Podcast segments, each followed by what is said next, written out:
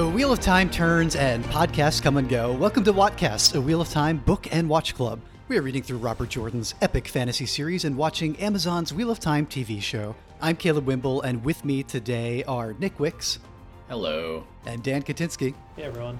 Remember, you can find us all at Wattcast.net and support the show at patreon.com slash Wattcast. Your support means a lot. You could also support us by leaving a nice review on Apple Podcast or wherever you get your podcast if it allows for the, the leaving of a nice little star rating and review there. Email us questions, comments, and corrections via contact at Wattcast.net with the subject line questions. We'll answer them here on the show. Today, we are continuing our read of Book 3 of the series, The Dragon Reborn. We read chapters 26 to 30. It's a, it's a pretty tight little set of chapters. Uh, in these, Egwene, Elayne, and Nynaeve in the White Tower uh, followed a message they received, supposedly from the Amyrlin, down to a locked storeroom where they broke in using the power to find, I, I, believe, what were supposed to be like the personal affects left by the Black Ajah, and a mountain of evidence that points them towards Tear, towards Tear, the city of Tear, uh, which they assume is just an enormous trap because there's way too much evidence here, and they decide they should probably go anyway. And uh, the next day, they're like they're spending the day scrubbing pots. Um, they wind up testing out Egwene's uh, Dream Ter'angreal, the ring. Egwene goes on a whirlwind tour of the world of dreams. She sees Perrin, nearly gets killed. She sees Rand, and she nearly gets killed again. And then uh, she finds herself at the Stone of Tear, where she potentially almost nearly gets killed again, uh, but she meets an old woman who is a little bit strange, as claims to be a servant, and uh, tells her a lot about uh, Tear, the Forsaken, Callandor, and then helps push her out of the dream world before whoever it is comes in. Meanwhile, the three of them decide that they are going to uh, use Mat to get a letter to Queen Morgase from Elayne. Uh, and and they're gonna have him be their courier for that, uh, the courier for that, so they can get out of the tower. And I'm kind of foggy on remembering this, but I guess the letter to Morgase is to keep her from freaking out and thinking that Elayne is uh, is being yeah. used by the tower or something, and starting uh, starting an even bigger rift between Tar Valon and Caemlyn. Mat uh, agrees to go because it's going to get him out of the city, and he's he winds up with the letter that has the Amyrlin seat seal of approval on it. That uh, whoever bears it has her permission to do whatever. And then uh, Nynaeve confers with Amr- the Amyrlin the next day. Siuan shows up in the kitchens and, and sort of catches up on a bunch of stuff, and we learn, I guess, most importantly, that Elsa Grinwell, who gave them the message from the Amyrlin, was not actually Elsa Grinwell because she was kicked out of the tower 10 days ago. And the Amyrlin did not send the message. Somebody else set all that up, and we might be able to guess who it is, given other figures that have been creeping around the tower, unexpectedly appearing and disappearing. Uh, then uh, Mat explores Tar Valon, does a bunch of gambling. Something his luck is on an incredible winning streak. Just seems impossible for him to lose and then a bunch of people try to assassinate him with with knives. A bunch of uh, dark friends creeping around the city. He escapes all of them. A gray man attacks him on the roof, and Mat throws them both off the roof, and by sheer luck survives. And the gray man lies dead. So, uh, what do we think of these chapters? What were our big highlights from the week? Nick, we, we haven't had you on in a while. Do you want to kick us off? Yeah, these are, I, I like you said, I think they're like tight chapters, but there is a lot of meat that ends up, you know, getting pulled back in um, in in future books here. So, mm-hmm. uh, without revealing too much, like I think the the the Mat chapter is really you know like the first time that we see Mat and and discover that uh you know, not only is Mat ta'veren, but also he has these like weird uh, bouts with like fate and luck. Um, yeah, which is you know huge in this in in the series. So I think that's uh, exciting to see for like the first um, the first introduction into the series. And then what also stuck out um, to me was I think the when I first read this, I was I I didn't realize that like the thir- the 13 things they left were for mm. sure um bait. I thought it was like a question of whether or not they were um left to be a trap or not, but it was like very clear in the reread for me that, you know, this is definitely some sort of trap. Um mm-hmm. and that they had actually burned like or thrown out, I forget what what they did to them, um the 13 bags of personal effects from the folks who left. Um so I think those oh, that was like yeah. those were what was that? Because the Amber, the Amyrlin thought it was all burned, right? Like, yes, yes. to learn this. Yeah, it's all. It's especially the the one um, novice being there that doesn't exist right now, which now has yeah. Nynaeve paranoid that anybody could be anyone. yep, yep, yeah. So I think this reread through does a lot clearer to me than the first read through. And then finally, um, the other major major like theme that comes into play here for not the first time, but like it's really developing here. It's just Egwene's experience in the dream world. Um, and you know, uh, Silvie, Silvie, I think her name is aside. Um, she just mm-hmm. starts to really explore it and starts setting boundaries on like what she should and shouldn't do. Um, so to me that was like between that and the Mat thing were two two pretty big themes in the series that really come come through in this in the set of chapters yeah she really gets all over the place in in that single sequence in there like uh immediately finding ways to transport herself ar- around the dream world and encountering uh, like a it, it, felt like wow just uh, every everybody's hanging out in Tel'aran'rhiod tonight we're gonna get the the old gang back together and none of them know I had forgotten about the particular imagery with Perrin. That was interesting with the him being chained to the pillar or whatever is going on yeah. there, besides Hopper yeah. being along. Yeah, I forgot uh, about that too, and I'm I actually still am a little confused of whether that was like a real reflection because Mm. Uh, yeah, I, I, don't want to reveal anything in terms of like Tellenrand, Re, Tellen, I don't even know how to pronounce it. Tellenrand, Re, I don't read it. I've always read it and never said it out loud. but, Tel- Riyadh, I think is yeah, Tel'aran'rhiod. Um, but yeah, I mean, like the question is whether that was actually Perrin dreaming or whether that was just her mm-hmm. dreaming about Perrin. Right. Huh. Yeah. What, what, do you think, Dan? Or, or, I guess, what did you think? What were your big thoughts in general on this set of chapters? For the Perrin sequence, because they're in the dream world, I can't, I can't tell if it's like, and because they said it's like the, isn't it like, I'm still trying to wrap my head around like how the dream world functions, but I almost thought maybe it could be like an alternate reality Perrin, or because he dream walks, it could just be him in a dream state because the wolf's there and he's like trying to tell the, the wolf to stay away from her. So, um, I don't know. Like, she, the description made it sound like he was very rabid and there's like i don't know. I don't know. Still trying to figure that out. Whenever they do dream sequence stuff i can never tell if it's going to be like highly relevant or if it's going to be more of just like an obscure reference to something. That seems mm-hmm. to be happening a lot in this book. Um, the Rand one I thought was interesting because Egwene's a rock and a hard place right there because it, Rand's actually being pretty logical because he keeps getting these visions of people from the, the Dark Lord sending them. So it makes a yeah. lot of sense the way he responds in that scenario, and it kind of sucks for Egwene because she can't really do anything about it. It's um, a little bit a little bit terrifying that one. Uh, I, I, I was feeling for a minute there that that sense of the potency of oh he he really might you know he, he has every reason to believe she's yet another aspect of the dark one and really might just kill her um, depending depending how this goes and you know she she she knows how to hold her own sort of but he's also kind of unleashed with the power now it seems at this point yeah, when he is a, a, able to summon it. it it's also interesting too just how cold like their dynamic has shifted a lot which i appreciate it's less of like the fairy tale like I'm, I'm glad they moved away from book one where it's like all like hearts and roses and everything. It was like really just cliche, and now it's like Egwene's or not. Yeah, Egwene's pretty much like I might need to gentle this person. and I thought that was yeah kind of a dark response. Like they recognize like they're she's like the only way like she's thinking in her head the only way I might I can help this person is by gentling him. And I was like, ooh, that's that's a pretty dark mm-hmm. realization there that she just kind of states as a matter of fact to herself. So I thought that was like a mature kind of Egwene's developing, Rand's developing, and Rand's going down this dark place and he's channeling against Egwene in, in this dream walk sequence. So um, I like the connotation of that and how dark that relationship is getting, or dynamic because it's not really a relationship anymore. Um, the the older woman that apparently is ugly as hell.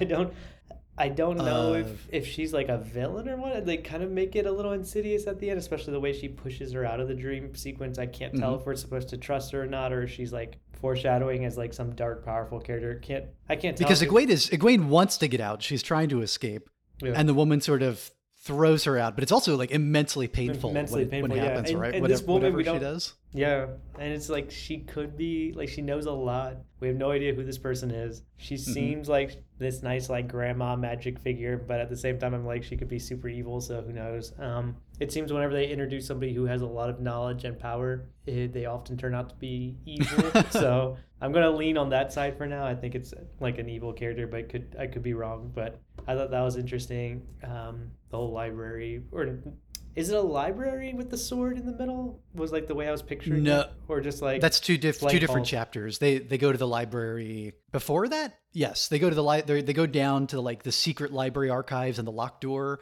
and then they go to then then Egwene goes to the But dream world, and she's in the the, sword- Stone of Tear. yeah. What It's is- like this huge dome fortress, basically. Like just Okay, I think I was confused because she talks about getting knowledge there, so I think my brain had made it that dome into like a library dome with a sword in the middle because she talks about I guess the what she was Mhm. referring to was like the backstabbing, like there's a lot of knowledge to be gained, but I assume that meant it was Oh, like yeah. some kind of library or record keeping. we learn in the next chapter from the Amyrlin that it's full of Ter'angreal, that the Stone of Tear is like the other major vault of Ter'angreal, other other than Tar Valon. And you know, they, they hate channelers in Tear, but they have all these like stored and protected there, like all these artifacts of the Age of So it's almost more like a museum than a library. Mhm. And, or like yeah. Um Yeah, yeah. So I thought that was an interesting location and sequence and everything. But um, and the the Mat's kind of an awful person as always, and the way they have to talk to him and the way he treats the the three of them is kind of condescending and annoying. Um, but they're able to. Whose letter did they make a duplicate, or did they just give one of the like they had two? Did they just give Yeah. Egwene's? I was trying to figure that out. Okay, so they're down. to yeah, they now. gave they gave one of the letters from the Amyrlin to to Mat so he could you know just, theoretically leave the city. That seems super not responsible. I don't know something about that. Yeah, you're like- because It's like being on like Who Wants a Millionaire and using like your call a friend at like the hundred dollar question Yeah. or something. Like you're like, why are you sending? Why are you giving this Yeah. guy like an extremely valuable letter to like walk out of the city and deliver this letter to Elayne's mom so that she doesn't get in trouble? yeah, it seems super insignificant and like they could have done something else to get it out there and they're like oh we gotta it they need to send Mat away on a fetch quest or Yeah. own, like development but i was like are you serious? Like this is where you drop one of the letters? So yeah the the hundred dollar question. It feels like the same problem to me where they yeah they grew up with him and they feel like they can they can trust him because they've known him their entire lives but the entire time we've known him has been in extremely untrustworthy conditions for for the entirety of the book trilogy. And you want and even for them i'm like like eh, he but just trust- got separated from the trustworthiness is- stagger but trustworthiness aside, he's always made the poor choices. Like he's terrible at decision making, Hmm. and he's very irresponsible. So whether or not you can trust somebody, True, it's more yeah. of like an assessment of Almost is irrelevant. this person capable? and he has not proven at any point in this book series to be capable. He's like the foolish like Joker amongst them that can fight a little bit. He's demonstrated that, but he always makes the worst decisions out of everyone. So Does I don't know- El- I don't does buy that. Elayne even does she even raise the prospect of asking uh, Gawyn, who who is her brother that she loves and, and seems to trust, and they seem to have a good relationship? I don't think I, he's even I think there's par- they're paranoid that they'll ask questions like they Mat's not gonna. Oh, I yeah. understand that decision making because Mat's not gonna ask them the same kind of questions that the warders in training will. Um, Oh right, and Gow- Gawyn would probably try to stop her from leaving. I guess. Come Yeah. to think of it, if she if she tried to go fight the Black Godja on her own. yeah, so that that part makes sense to me, but I'm sure there's got to be other people they could have considered. So I don't know. Yeah, So I feel like Mat Mat could slip out of Tar Valon somehow, and like we've already seen, he's a little bit like sly and clever. so you feel like you know, well, Yeah. he doesn't need this letter to. He's like jumping on rooftops, like avoiding these assassins. Like I don't think he needs like a letter to get out of the city. Yeah, and now they're they're down in, in what they have. Um, there was also one other Mhm. last point. The um, it was near the end. What was it again? It was like around. Hmm, I forget. It was like something that was bothering me with kind of just the dynamic. Um, with Mat. oh no, the trap setting. So Nynaeve's logic with back to what you both were talking about earlier. So they have like the thirteen like bags that are obviously set by um, Celine and like her uh, set up as a decoy or trap or whatever. She has the Hollywood logic of the best way to kind of work through this is to spring the trap. And I'm like, does that ever work for anybody? Like, I don't understand that logic of here's a trap. It's like obviously a setup. Mhm. We're gonna go into this setup because why? Like that doesn't. I'm not understand. Like, would it be? She doesn't want to stay there because they're worried about dark friends, and she'd rather be moving and doing something. But at the same time, I'm like going there and springing the trap seems like you're playing exactly into what this powerful Mm. dark, dark friend or dark being wants you to do. So I don't. The logic is escaping me there. I don't know, like at least the I don't know, maybe um the Hollywood logic trope is true, but they they do have the knowledge of the trap now, so you can at least argue that they'll like be prepared to be assaulted at some point, um, or something. But it is kind of like I don't. I guess they're like at dead Prepared end, like they're at a dead assaulted. end. Yeah, it's like they know they have to stop the Black Ajah from whatever they're trying to do with Callandor, right? Like that when we learn we learned from the Amyrlin, Callandor is like a nuclear weapon scaled uh sa'angreal like one one blow of it will level a city she says. And like it and it sounds you know that any of them could use for that if they could find a way to remove it because currently nobody is able to touch it. Only the dragon reborn is supposed to be able to get through this force field or whatever it is that's that's woven around it right now. So i can i can see that uh, it is yeah the hollywood logic of well what, else are we going to do though? We we have we know we know they're going for it. We can't let them go for it. They know we're gonna that we're gonna come after them you're kind of just playing uh, like 5D chess at this point, right? Like just trying to figure out how you can think steps ahead of I know that you know that I know that you know uh, in or uh, or the the poison the poison sequence from Princess Bride kind of thing. It doesn't yeah, it doesn't seem like they have a lot of options except um, given given the critical nature of it. Maybe yeah, I guess it comes down to they just like Siuan has nobody to trust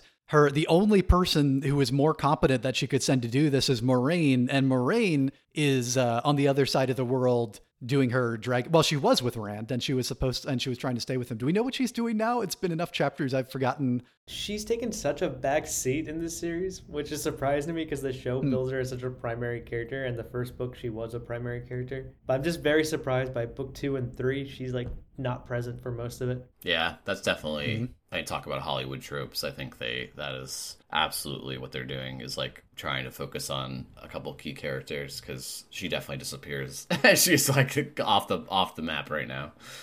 But why though? Like, what is the? I'm wondering. What is she doing right now? Jordan- Um, but why did Jordan? I'm sure. want to I'm make sure we'll find central? out. Okay. from a story perspective. I, I think from a writing perspective, it, it could be. I mean, partly it's it's the need to develop these younger characters, the ones who because they've been so. We've talked about how un- underdeveloped they were in the first book, and they've really gotten the chance to shine a lot more in the second and third, and, and become uh, she's more compelling them. protagonist. Yeah, and I think that's the the big problem with having Moiraine around is her combination of to us hyper competence, trustworthiness, uh, and uh, and and uh, and knowledge and reliability in a way that you could. Whereas if you have somebody like Siuan Sanche, she is she is all those things, but she is tied by her position of power in a way that she really can't do what she needs to do and go where she needs to go. She is stuck and trapped within her own power in the tower. And Verin has been filling a lot of Moiraine's role, but not we don't have that same degree of trust and history, and everybody has been suspecting Verin of maybe being a dark friend since they met her. And she knows a lot and she sort of inserts herself into things, and nobody's sure whether she can be trusted with this or not. And she has that sort of absent-minded, like Radagast the Brown thing. You know, she's she's not really the one who's going to go focused on this one quest out somewhere. So it, uh, yeah, I, I don't. It's maybe a little a little gamey in in working the story this way to where it really feels it feels to me like there's nobody else who could do this right now except Nynaeve, Egwene, and Elayne. I think one thing I, that keeps occurring to me as we go through um, as we go through the books, and, and this is my reread, uh, is just like the lack of um, use of like the one power. So even when um, when uh, the Amyrlin like goes into the kitchens and is like kind of wandering around, like she's really just using like you know guile and tact to try to like you know uh you know cordon off Nynaeve and and talk to her and the others uh and just like as as as I'm reading through these chapters and I'm just keep thinking like okay this is supposed to be like the most powerful like the most powerful magical person in the world. And she like can't find a way to like you know communicate with these three girls in in her own like you know domain. Um that that keeps occurring to me um every because I, th- I think also too later in the series there's a lot more power usage. Um so you know jumping back to the early early time where it's uh there's a lot less as i keep i keep thinking that through and like how um like i keep thinking like how muggly it is It's interesting that you say that because uh, given that Egwene is using the power almost continually throughout these passages, passages, and the like the melt, the, the the the lighting up of the library below, the breaking of the lock. She's not quite sure how she does it, but she knows how to work earth and fire and steel now, and she's uh, she's weaving in the dream world and getting there, which speaks to how much more power there's going to be later on, ba- based on uh, based on what you're saying. But Yeah, that's fair. I think it's, isn't the that's a reason good she's- point too. But unlike like Harry Potter or other magic systems, aren't they very interconnected because of the weave? So it's if one of them tries Mm-hmm. to channel or use some kind of magic to communicate or do something, so they don't have to do like very almost archaic ways of commu- like sneakily talking to Mm-hmm. each other. If she tried to do anything like that, wouldn't all the sisters in the room be aware of that? Like you can't channel without getting that glow and a very obvious connection Yeah. to the power. Like there's no way Yeah, to be subtle true. with the one power because as soon as you like Mm-hmm. turn it on, you're like a battery that's showing everyone else around you. So there's like no way to be subtle about using the one power. I think that all ties into how Siuan could barely like yeah she's the most powerful person in the world uh, outside of the Dark One and can just barely maneuver in her own domain. She has to be careful who sees her doing what, uh, like whether someone detects her using the power, like you're saying, who they see her with. Can't be given too much attention to these like newly raised novices to accepted who are supposed to be on on the outs right now. And we have no the, the tower is already mostly empty. Uh, we have no idea how many of who's left here are dark friends and or the forsaken who's running around the tower who i don't think Siuan knows about yet at this point. Uh, everybody's keeping secrets because nobody knows who to trust. Nynaeve still holds back a few things from her in their conversation um, which at least this time it didn't seem like anything any information that she needed to tell Siuan necessarily. Uh, she gave her all all the important stuff around their actual mission. It was a little bit extracurricular, the stuff she didn't tell her. Though we did learn that Siuan already knew about Elayne and was allowing that to happen the whole time because that was convenient for her to not be responsible uh, for for getting Morgase's uh, daughter wrapped up in all this. Also, yeah, although clearly, clearly though, like if Egwene's using, the, I think that's a good juxtaposition of Egwene using the power and being this novice, and we have Siuan who's restricted and like almost like can't use the power, uh, and is like totally not free uh, as this you know figure who's supposed to be the ruler of of you know uh, of like this magical world. Um, So it's interesting juxtaposition. Also, the Egwene using the power kind of um, negates the thought of like uh, you'd think they'd be able to detect her based on our our discussion is like because she can light up like that. So if Egwene's using it, Yeah. then there must be some way that Siuan Siuan can use it, uh, but she's still she's still so restricted. But Egwene only, only uses it when so down in the basements where they're like miles and miles underneath the ground, which they flag as like a concern because they can't even scream. With, no one's gonna hear if they get attacked or ambushed. And then in the oh, dream yeah. world, she uses it, but she is conscious of as soon as she like channels, she's like, "Oh, I'm in a dream world, but still, dark friends might be able to like, or Myrddraal might be able to mm-hmm. detect me." So I think she stops almost immediately. So they're usually only using in their quarters and stuff, but around other Aes Sedai, it seems to be like you can't really channel but somehow Celine does. Like Celine has some kind of power that's not detectable. 'cause She's not she's not glowing when she's doing things like teleporting or making fake personas. So I'm not sure how she's doing that and getting away with it. If she's just that much more powerful that she can go undetected. But It's so nice to have people on the podcast who have read the book and then not read the book too, because I love I love hearing Darker. Dan's like Uh huh. like logicking things through that eventually come out. I always try to make a note of all, all these things so that when, when we come to the answers, it's like, ah, you picked up on this and you were getting the, yeah, uh, the ask, asking the right questions at the right time and, and all those. definitely out of the loop here since you one of like the three that hasn't read. Yeah, the, bu- the book learners outnumber for once today. Uh, we get, I guess, one other one other thing that stuck out to me with Mat that he is wondering as like somebody mentions that he has the Dark One's own luck, he sort of freaks out and pins them against the wall and and uh, um, just like screaming at them, "Don't don't call me a dark friend," blah blah, and all, uh, and then thinking to himself, um, God, wait, is it the Dark One's luck or? Oh, oh, light, what did that bloody dagger? Did it do something to me? And trying to, and yeah, maybe considering that it has warped his personality in some ways and also potentially is responsible or related to these powers manifesting. Although he does think about the fact that he was always lucky, just not not like this, not like this whole night of these bizarre chances rolling out this way. Uh and he has a thought about Rogosh Eagle Eye, and I can't remember if uh, if that is somebody that he knew from stories before, because we know that that is one of like the legendary figures of the Horn, or if this is another instance of memories intruding uh, of characters uh, that he that he sort of acts like he knows but has never met. We've had a few minutes of that since the the dagger dreams and shortly after. I think I missed that. I wasn't paying attention at that part near the end of this set of chapters. I don't actually recall him bringing it up. It's like the second to last page of of chapter 30 or or the last page depending on how your copy looks. Okay. I also didn't pick up until you said it that the person he stumbled into that he kills was a soulless person. Mm. Well, he doesn't know that term, right? What gave it away though? Because I, I think I'm sometimes confused about these like zombie characters though. What was the indication there that in the description that I totally did not pick up on?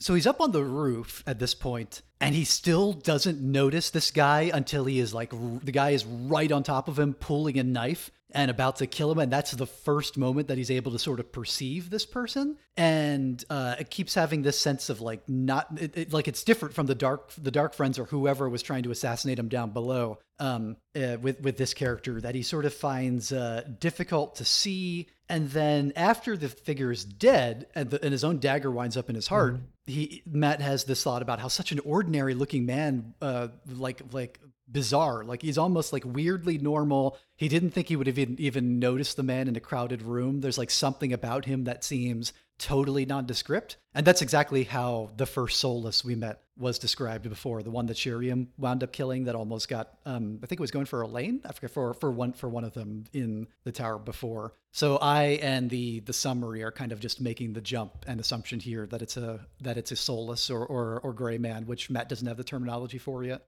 Gotcha. I- Yeah. Yeah. I did not pick up on that. so it's like insert very blank NPC that is not distinguishable at all. That is a great way to get out of. I don't feel like describing anybody right now. I guess if uh, if you're running the the the, the RPG session for the Wheel of Time. Uh, any any final thoughts or or other standouts this week before we wrap up, Hmm. or for things we're interested to potentially get to next time? Still finding it very fascinating that this book, out of all of them, like Egwene is like so much more useful than Nynaeve in a lot of ways because Mhm. she can channel when she wants to. So there's been multiple occurrences now, especially this set of chapters where it's like, well, you can only channel when you're angry, and that's becoming a huge roadblock that Nynaeve needs to get over soon because it's having to generate that anger is becoming very a huge hindrance to like effective channeling. So it's it, this book in particular, it's now become that handicap that it wasn't in the Mhm. last two. So where she's been getting all the attention and glory and everything, now like Egwene, who has a much better control and understanding of the One Power, Yeah. Is having her moment to shine before Nynaeve gets over that roadblock. It was also these chapters giving me, uh, putting in a new light Nynaeve's kind of irrational hatreds and degrees of them that we talked about before, especially her undying vindictive desire to get back at Moiraine and to whole. And I think these chapters were the first time it completely clicked for me, especially in the scene with the Amyrlin where Siuan is pointing out that Nynaeve is not nearly as good a judge of character as she thinks, Yeah, and that Nynaeve. Nynaeve is making all these judgments about about the cook and Siuan reveals actually actually the head cook is the one who's been advocating for you and didn't want to dole out these punishments and threatened to quit if we made her break your spirits, which I thought was great. But we're also getting, I think here, this real sense of Nynaeve, oh, she on some level, it's not just subconscious. She is deliberately holding on to this irrational set of rages that she has because it's the only thing she can cling to to access her powers. Like she is not just unconsciously, but consciously, I think, several times throughout these chapters, doing everything she can to hold these grudges and keep herself mad because it's her line. It's her. It's her Yeah. connection to power. It's like a literal. It was, I was talking about it as a metaphorical mental defense or, or block before, and here it's just like it's fully. It's it's uh, it's like physical in, in that sense. It's it's the way that she is able to protect herself is to have these things that she knows probably deep down are are not very sensible. Yeah, I feel like that's what then the transition with Nynaeve is interesting because they start out you think that Nynaeve is like this wiser character. I mean, she's a wisdom, right? so she, you assume she has some level degree of like uh, emotional intelligence, uh, and then as as the story goes on, you realize, oh, actually, she is just uh, she's she's similarly naive, or she's naive, which is in a different way than the other characters are. and maybe better at giving advice when it's not related to her and when it's other people's lives and she can step back for a moment and separate herself because it seems like the moment she's involved with anything it, it's uh it becomes so personal like like with uh like with the cook uh whose name escapes me throughout that scene Laras. Laras yeah Yeah, I can relate to that. I can relate to Nynaeve. But it's also interesting because it mirrors a lot of like going to like a designer art school and the idea of Mm. talent versus like hard work and the Yeah. folks there's a lot of folks that come in with a lot of like raw talent or inclination for something Mm. and then they're the ones and I've experienced this myself so Nynaeve's relatable it's like if you come in with an ability you often take the most time to relearn it and pick up what the Mm. professor's trying to put down and they can be the most frustrating people to have to Yeah. engage with because they're so much clinging to what they had before that it quickly becomes a handicap and the people that came in with no preconceived notions of something can pick up Mhm. the concept a lot faster so once you get over that roadblock you're good and you can jump ahead again but for a while you're like lagging behind until you start to like recognize that these things you're clinging to are actually a hindrance instead of helping you out Yeah. Oh yeah, definitely see that outside of the art world too. Like I thought, you're, I feel like you're talking about my my uh, my my company and the, the teams I work with. True. Can find instances anywhere. But yeah, the idea of like you just have to let go of like kind of the the stuff that might be an advantage in the beginning becomes a handicap if you're not able to kind of get past the stuff that's holding it down or kind of the, the way it's operating if there's like hindrances there. So Dan, I think you're what you're actually doing is complimenting Jordan's writing and character development here. Yeah, I mean, he, he did. We we bash him enough that I really do when there's things I like about it, and I've been really enjoying these parts of the book. I didn't like the beginning of this book. I thought it was kind of boring. I didn't like the camp setup. The Perrin stuff was not. I was glad we got the change in POV. I wasn't very attached to it. Um, I don't like Moiraine's dynamic with them anymore. It's like very, I don't know. It's it's reaching that part in the series where it's like very grouchy and everyone's miserable and it's just like it's not fun and it's hard to read. Whereas now we're back in like magic school land where we got these like the women are so much more fascinating than some of the other characters. So the the trio of them are so much fun to engage with because they got great personalities that are very different and they mesh well together. And like even Mhm. the cute scene of they're like, I don't want to, I don't want to sleep alone, and then the other one's Yeah. like, I don't either, and then they all like kind of explain like they're like, oh, I'm, I'm not either. Let's all like cram into this bed. It's just like th- those are touching moments where these people feel more human. Whereas Mhm. like with the, with like Perrin and everything, it's just um, not really. Perrin's interesting, but I don't. The relationship between the three guys is so dull in some points. It's like it's not nearly as fleshed out as like the women's dynamic, but It's like oh, it always comes back to like oh, I wish they were here because I can't talk to a woman. Is like the only connection they have as guys, and they don't have much of a friendship outside of that. Whereas like Nynaeve and Egwene have such a dynamic of like this mentor student role, but then also becoming equals hmm and they care about each other and they have like these things that play well together and it, like and then you add the trio of like the queen's daughter and this coming from royalty gives like a different perspective for her character and her personality is different but they all i don't know. There's so much more fun to read about than some of the other characters in the book. Yeah, Yeah, I, I agree, and I and I think it's becoming clear at this point, given Egwene's brief encounter uh, in with him in the dream world, why we're not focusing on Rand this book directly, because it's it's, it's like he's just kind of going through this hellish, uh, constant uh, assault of of the Dark One throughout that we've done enough times probably in the first two, and he's and he and it sort of gives us the chance to go and experience everything else. but the irony of him being the one on the like most of the covers and the book being called the dragon reborn and this features the least of rand we've seen so far i just expected this to all be about rand but fortunately it's like the exact opposite but I did the marketing is very three. Misleading pro- yeah. Yeah, but just like it's like, oh, this one's the Dragon Reborn, but the Dragon Reborn is like nowhere to be found for most of the book. Well, I think that's a good place to wrap it up for this time. Next time, we'll be reading chapters 31 to 35 if you're reading along. Uh, yeah, remember uh, once again that you can uh, you can find all our contact info at watcast.net.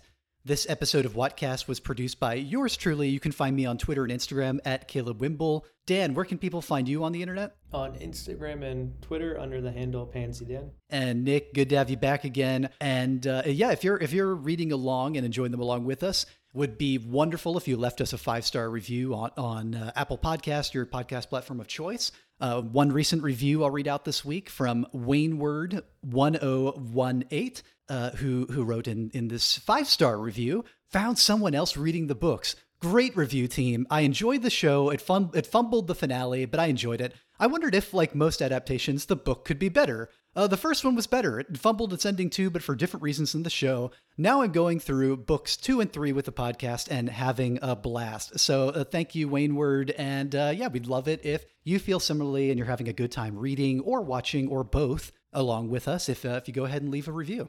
That is all for today. Thanks so much for listening, folks. And remember, this is not the ending. There are neither beginnings nor endings to the turning of the wheel of time, but this is an ending. Farewell.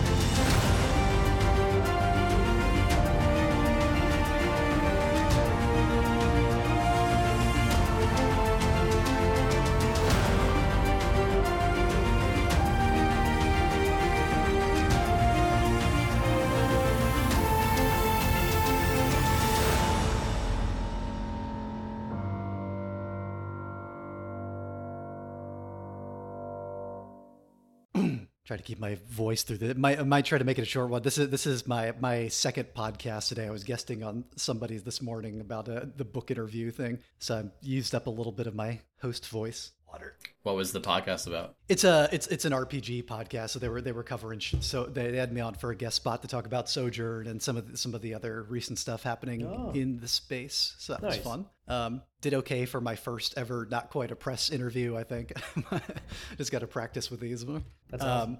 yeah. All right. Where's my spiel? Don't have it. Top of the head. The wheel of time turns and podcasts come and go.